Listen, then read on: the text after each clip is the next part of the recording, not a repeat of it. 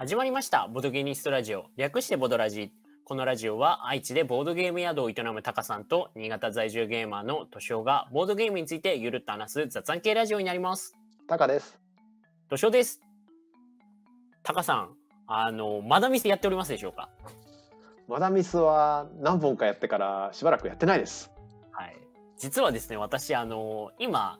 自分の、えーオリジナルのマーダーミステリーを、えーうん新潟のアーチゲームズさんにて講演させていただいてるんですけれども、うん。はい。あの、で、その時に、あの、意外と、こう、ボードゲームカフェで実際にこう、マダミスを講演させていただくにあたって、あの、マーダーミステリーって名前だけ聞いた時あるんですけれども、なんかどういうものなんですかとか、気になってはいたんだけれども、やってみたいんで、あの、やったことないんですけれどもっていう人が意外といるなっていうのに気づいてですね。え、公園に来た人がそういうってこと？あ、えっ、と、こさすがに公園に来る人はそこの場でそのはそれを発してないんですけれども、うん。なんかちょっとこうボードゲームカフェにいて気になってるんですけれどもそのまあお店に行くとその、えーマーダーミステリーの商品だったりあとはちょっとこう、えーとまあ、宣伝のためにこうリーフレットみたいなのも置かせていただいてるので、うんまあ、それを見てこうそういった言葉をかけてくださる方がいておお、じゃあ注目度高い感じですね。でなんかあそっか世の中でやっぱりマダミスってこう気になってるけどっていう方もいらあのまだまだ多いんだなっていうことでですね今日はですねこう、うん。あの初めてのこうマダミスをやるにあたって今一番マーダミステリーをパッケージその商品として買うのに流通しているグループ SNE うんあのっていう、まあ、会社さんのマーダミステリーが、えー、と今5本あるんですけれどもその中でどの作品をどの順番でやったら面白いよっていうことを。そのグループ SNE はい。さんがマダミスで今大手みたいな感じなの？はい。最大手と言って問題ないと思います。おう。謎解きでいうスクラップみたいな。そんな感じです。はい。謎解きでおー。ラップが、えーマダミスでいう、えーそうですね。あのグループ SNE でございます。でそのグループ SNE のどの作品からやるべきかと。はい。そうです、ね、あこれはあみんな知りたいところじゃないですか？そうですね。初めての人どの順番で、まあ、マダミスやるといいよっていううん。ことを紹介できればなと思います。はい。はい。で、えー、とまずはじめに、まあ、おさらいとしてマーダーミステリーなんななんぞやって話なんですけれども、えーまあ、マーダーミステリーはですね、えーミステリー小説のように、えーキャラまああのこう目の前でこう殺人事件が起こるわけですけれどもその時にプレイヤーは一人一人、えーあるキャラクターになりきって、えーまあ、ミステリーを楽しんでいただくっていうような、まあ、他にはないこうニュージャンルのこうゲームと言われてますと。うんうん。で、まあ、キャラクターはそれ,、えー、とそれぞれのプレイヤーは、えー、と自分に与えられたキャラクターの設定書なるものがあって、うんまあ、そこには、えーあなたは実は犯人ですとか、うん犯人じゃないんですけれどもこんな秘密がありますとかこういろいろ書かれていたりしてでその、えー、と秘密だったり目的をこう達成できるように動きながら、えーまあ、事件の、えー真相をつかんでいきましょうっていうようなこうゲームになります。ミステリー小説に入り込んでその人物を演じるっていう感じだよね。そうですねなのでちょっとロールプレイする楽しさもありますね。うん、役者っぽさも要求されたりしてね。まあまあまあまあできなくても一応全然楽しめはするんですけれども、はい、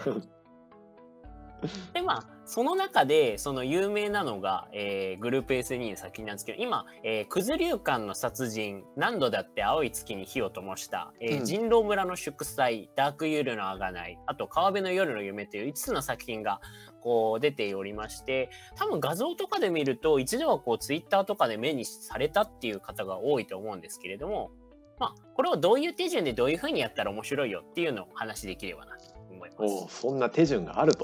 はい、あります。あの、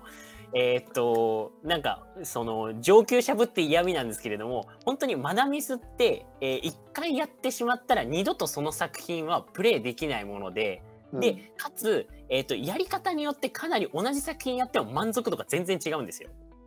おお、言うね。はい。なので、えーっと、後から知っても意味のないことなので、ぜひ、あの、やる前に、こう、お伝えできたらなと、こう、もう、あの、余計なお世話かもしれませんが。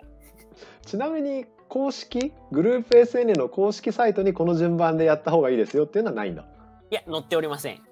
載っておりません。はい。わあの、完全にこう、あの、多くのケースを、まあ、あの、見たりやらせていただいたりっていう、まあ、ちょっと個人的な主観も入ってますけれども。おつまり敏夫がだから公式がやってないので僕がソムリエしますよと、そういうことでございます。おおなるほど、はいで、えっ、と、まあ、結論から申し上げますと。えっ、と、5作品あるうちの、えーまず1本目、初めてやるんだったら、人狼村の祝祭、まあ、もしくは、九頭竜館の殺人が1本目やるのにいいのかなと。うん個人的には人狼村の祝祭がいいのかなと思っていますと。おうそれはなんで、それは、えっ、と、あ、で、ここからはなんですけれども、一応ネタバレはしないんですけれども、うんえー、と公式ホームページにも書いてあるあらすじだったりあとは、えーこれも書いてある内容なんですけど難易度にちょっと触れた話をするので一切プレイ前に作品の情報を知りたくないよっていう方はここで切っていただいた方がいいかもしれません。えーネタバレを全くしたくない人はここでそうですね。やっぱり映画とかでもあるじゃないですか。はいあの予告すら見たくないっていう方とか。了解ですはい、ということなので皆様。マナミスはい。あのネタバレがナイーブな エンタメなので一応あの注意をさせていただきましたと。はい。で、えっ、と、まあ、なんでいいのかっていうと、えっ、と、個人的に、あのーグループ S2 さんの作品、どれも安定して楽しめる作りにはなってると思うんですけれども、うん。やっぱりこう、マーダーミステリー初めてやるときって、その、まあ、密談って呼ばれるシステムだったり、いろんなこう、マーダーミステリー特有のルールがあるんですけれども、うん。それに慣れるのにちょっと時間がかかる部分があるんですね。うんうん。なので、えっと、最初にあんまり情報量が多い作品をやってしまうと、その、目の前で何が起きてるのかちょっとわかんなくなってしまったりとか、その本来のその楽しみ方がそのまま、そもそも表示できないっていうパターンが意外とあるんですよ。キャパオーバーしちゃうってことねやっぱオーバーしちゃう。うんはい。で、その、だからこそ、最初はどちらかというと、まあ、情報量が少なめだったり、あとうん世界観が分かりやすいようなものの方がいいよねっていうことで、まあ、あの人狼の村の祝祭ないし、まあ、九頭竜館の殺人がいいのかなと。うんうんうんうんまあ、例えば人狼村の祝祭だとあらすじを言ってしまうとめあの文字通りこう人狼の世界観がこうマーダーミステリーとして描かれておりまして、うん。えーまあ一応なんか中世の世界だったかな。で、実際にこう、あのー村に占い師の人がいたりとか、ただ占い師の人もなぜか2人いるとか、うんうん。なんかそういう世界観で、えーまあ人狼がやったことある人だったら、まあ楽しいでしょうし、ない人でもなんかちょっと聞いた時ある世界観だからとっつきやすいのかなっていう部分もあって、一本目うんまあ、人狼自体がね人のか皮をかぶった狼がいるっていうような、そうそうねいう世界観っていうのははい。なんとなくみんな知ってるもんね。うんうんうん。なのでまあ一本目には人狼村がおすすめですよと。はい。はい。で、えっ、と、2本目、3本目なんですけれども、うんえっ、と、2本目が、えー何度だって青い月に火を灯したうんっていう作品が、これ知ってる人ならみんな知ってるグループ S2 作品の中でも一番評判のいいシナリオになります。もうこれがそれが2本目にはい。来るわけです、これハードル上げていっちゃいましたけれども、これはかなりいろいろな方がやっぱり高評価されている作品になりますね。うんうんうんうんでやっぱり満足度が高い作品だからこそ、えっ、と、一本何かこうやって、あ、マーダーミステリーってこういう楽しさがあるんだとか、あうんああいうことができなくて悔しかったなというこことを一度味わっていただいてから、より青い月をやっていただくことで楽しんでいただけるのかなと。おおそういうことね。はい。まあ、青い月は、舞台は、えっ、と、多分18世紀かな。えっ、と、の、あ、19世紀だったかな。まあ、あの、イタリアのマフィアの話にななりまして、うんあのまあ、プレイヤーはマフィアファミリーの一員なんですけれども、ある日、その、ボスが屋敷でこう死んでるのが見つかるんですよ。うん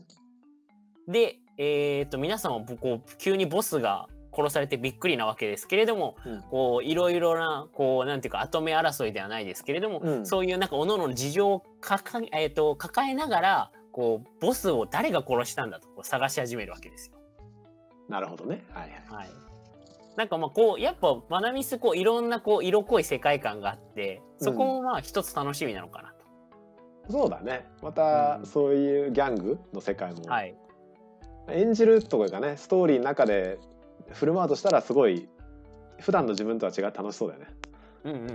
うん。うんそうなんですよ。でまあこれが2本目でで私がグループ SN の中で一番あの推してるというかあのおすすめの作品がまあ何度だって青い月に火を灯したになりますと。はい。でただまあそれだけじゃないですよと。うん。で、3つ目にやるとしたら、えー、川辺の夜の夢という、えー、作品がありまして、えー、これがまあ3本目にやるのにいいのかなと思いますと。また月なんだね。ん？えっ、ー、と、川辺の、ああ、まあ、月つながりはないんですけれども、まあ、そこに深い意味はないですと。人狼村、青い月、はい、川辺の月。あ、川辺の夜の夢です。川辺の夜の？あ、川辺の夜の夢という作品。あ、夜の夢ね。ごめんなさい。はい、川辺の夜の夢。はい。はい。でまあ理由としては今話した作品の中だと、えーまあ、情報量が一番多いのと、うん、あと、まあ、この作品でしか組み込まれてないちょっとしたこう特殊ルールというかギミックが組み込まれているので、うん、ちょっと初めてやるといろいろ情報が多くて混乱してしまうかもしれないんですけれども逆にこう23本やって慣れた方だとあなんかこの作品はこういうなんか特殊なギミックがあるんだって言って逆にワクワクできると思います。あ前にやってるからこそ比較して、はい、おお新しいシステム来たみたいな。そうなんですよおおってなるわけですよ。はいはい、でまあ、えーと、ここからが割とこう本題なんですけれども、えーと、こう個人的にこうマーダーミステリーあのを楽しんで2倍楽しんでいただく方法がまず2つあると思っていて。2倍楽しめちゃう。はい、2倍楽本当に 満足度2倍違います。はい、あの2つあるんですけれども、うん、えっ、ー、とまずはえっ、ー、と、マックスの人数でやることですね。どういうことかっていうマックスじゃなくてもできるんだ。これマックスじゃなくてもできるようになってて、うん、まあこれもあの商品としてこうまあ諸々の事情があった時にも対応できるようにとかもあると思うんですけれども、えっと例えばえっと本当は9人のえっとシナリオなんだけれども7人でできるようになってますとか、うん、ある程度人数にバッファーがあの振られてはいるんですけれどもあの必ずそこに惑わされないでちゃんとマックスの人数でやった方が面白いです。うん、あのえっ、ー、とまあ例えばえっ、ー、とマックスの人数でやらない場合どうなるかっていうとえっ、ー、といないはずの人の情報が、まあ、カードとかで公開される形になるんですけれども、うん、それってちょっと没入感を損ねてしまうのと単純に情報量が増えるのでプレイもしにくくなっちゃうんです。うんうん、なのでまあ、特に初めてされる方とかだと,、えー、とそこの部分であじゃあこの書いてある人数揃ったからいけるじゃんってやってしまうのではなくてもうちょっとこう人を探していただいてマックスの人数でやっていただいた方がそもそも面白いですよ。はいそこはもう最要注意の点だね。じゃあ要注意ですねあのちょっとトラップなんですけれど。うん、で、えー、ともう一つが、えー、と一番これ大事だと思うんですけれども、えー、と GM ですねあのゲームマスターを用意していただくとあの満足度が全然違ってきますおお、ベッド人を用意しろと。はい。はい、あのグループ S にいう作品まだ、えっと、ゲームマスターいなくて楽しめる作品ですよって押してる まだミステリーのパッケージなんですけれども、うん、えっともちろんそれでもできますと。うん、ただ経験上 GM がいた方が絶対にあの満足度が上がるんですね。うん、でこれも理由が2つあってえーと、もちろん例えばそこの場でルールを強みしてあのみんなで理解すればできなくもないですしあと普通にこうパッケージを開けてってもいろいろそのカードの裏が見えないように袋詰めされてたりとか、うん、こう GM 不要でできるような作りになってるんですけれどもやっぱりゲーム中あのこれどういうことっていうのが普通に起きるわけですよ。うん、ってなった時にえっ、ー、とこうその場でこうどういうことなんだろうってやると一回こう空気が途切れちゃったり、うん、あとは一応ちょっとこう犯人を探すようなこうなんていうかゲームではあるのでその発言をしてしまうことによってなぜかメタ推理でその人がこう疑われてしまったりとか、うん、そういう謎現象も発生してしまうのでゲームの進行上あの GM がいた方がストレスなくできるっていうのと、うんあと、えっ、ー、と、マーダーミステリーやっていただくのにあたって、えっ、ー、と、もあの、楽しみが、まあ、推理していただく楽しさもあるんですけれども、その物語の、えー、まあ、登場人物の一人となって、えー、まあ、そのキャラクターになりきる没入感も楽しさの一つとして、うん、あの、挙げられるんですけれども、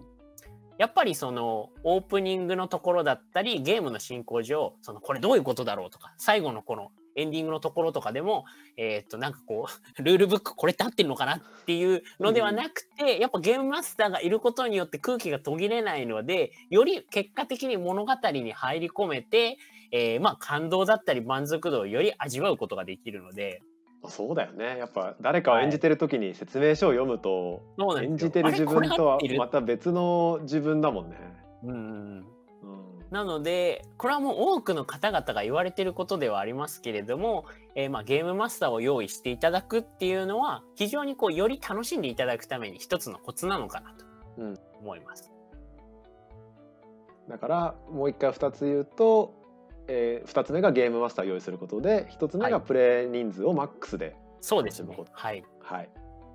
まあいろいろ楽しんでいただくのにこういうことやったら楽しいよっていうことあるんですけどこの2つは押さえておくと、まあ、初めてマーダーミスタミステリーやっても楽しめるのかなとうん、思います。じゃあそれは守りましょう。はい。はい、なので最初はあの、うんなかなかこう結構7人とか8人とかうんこう人数が必要になってくるエンタメではあるのであのえっ、とボードゲームカフェさんとかがあの開催されてる、まあ、そイベントに参加するっていうのが、まあ、ちょっとこのご時世あのじ世の中の状況を鑑みてですけれどもうん参加するのが GM もいるし人数も集まるしあのいいのかなと思いますね。うんうんうんそんなわけで、あのー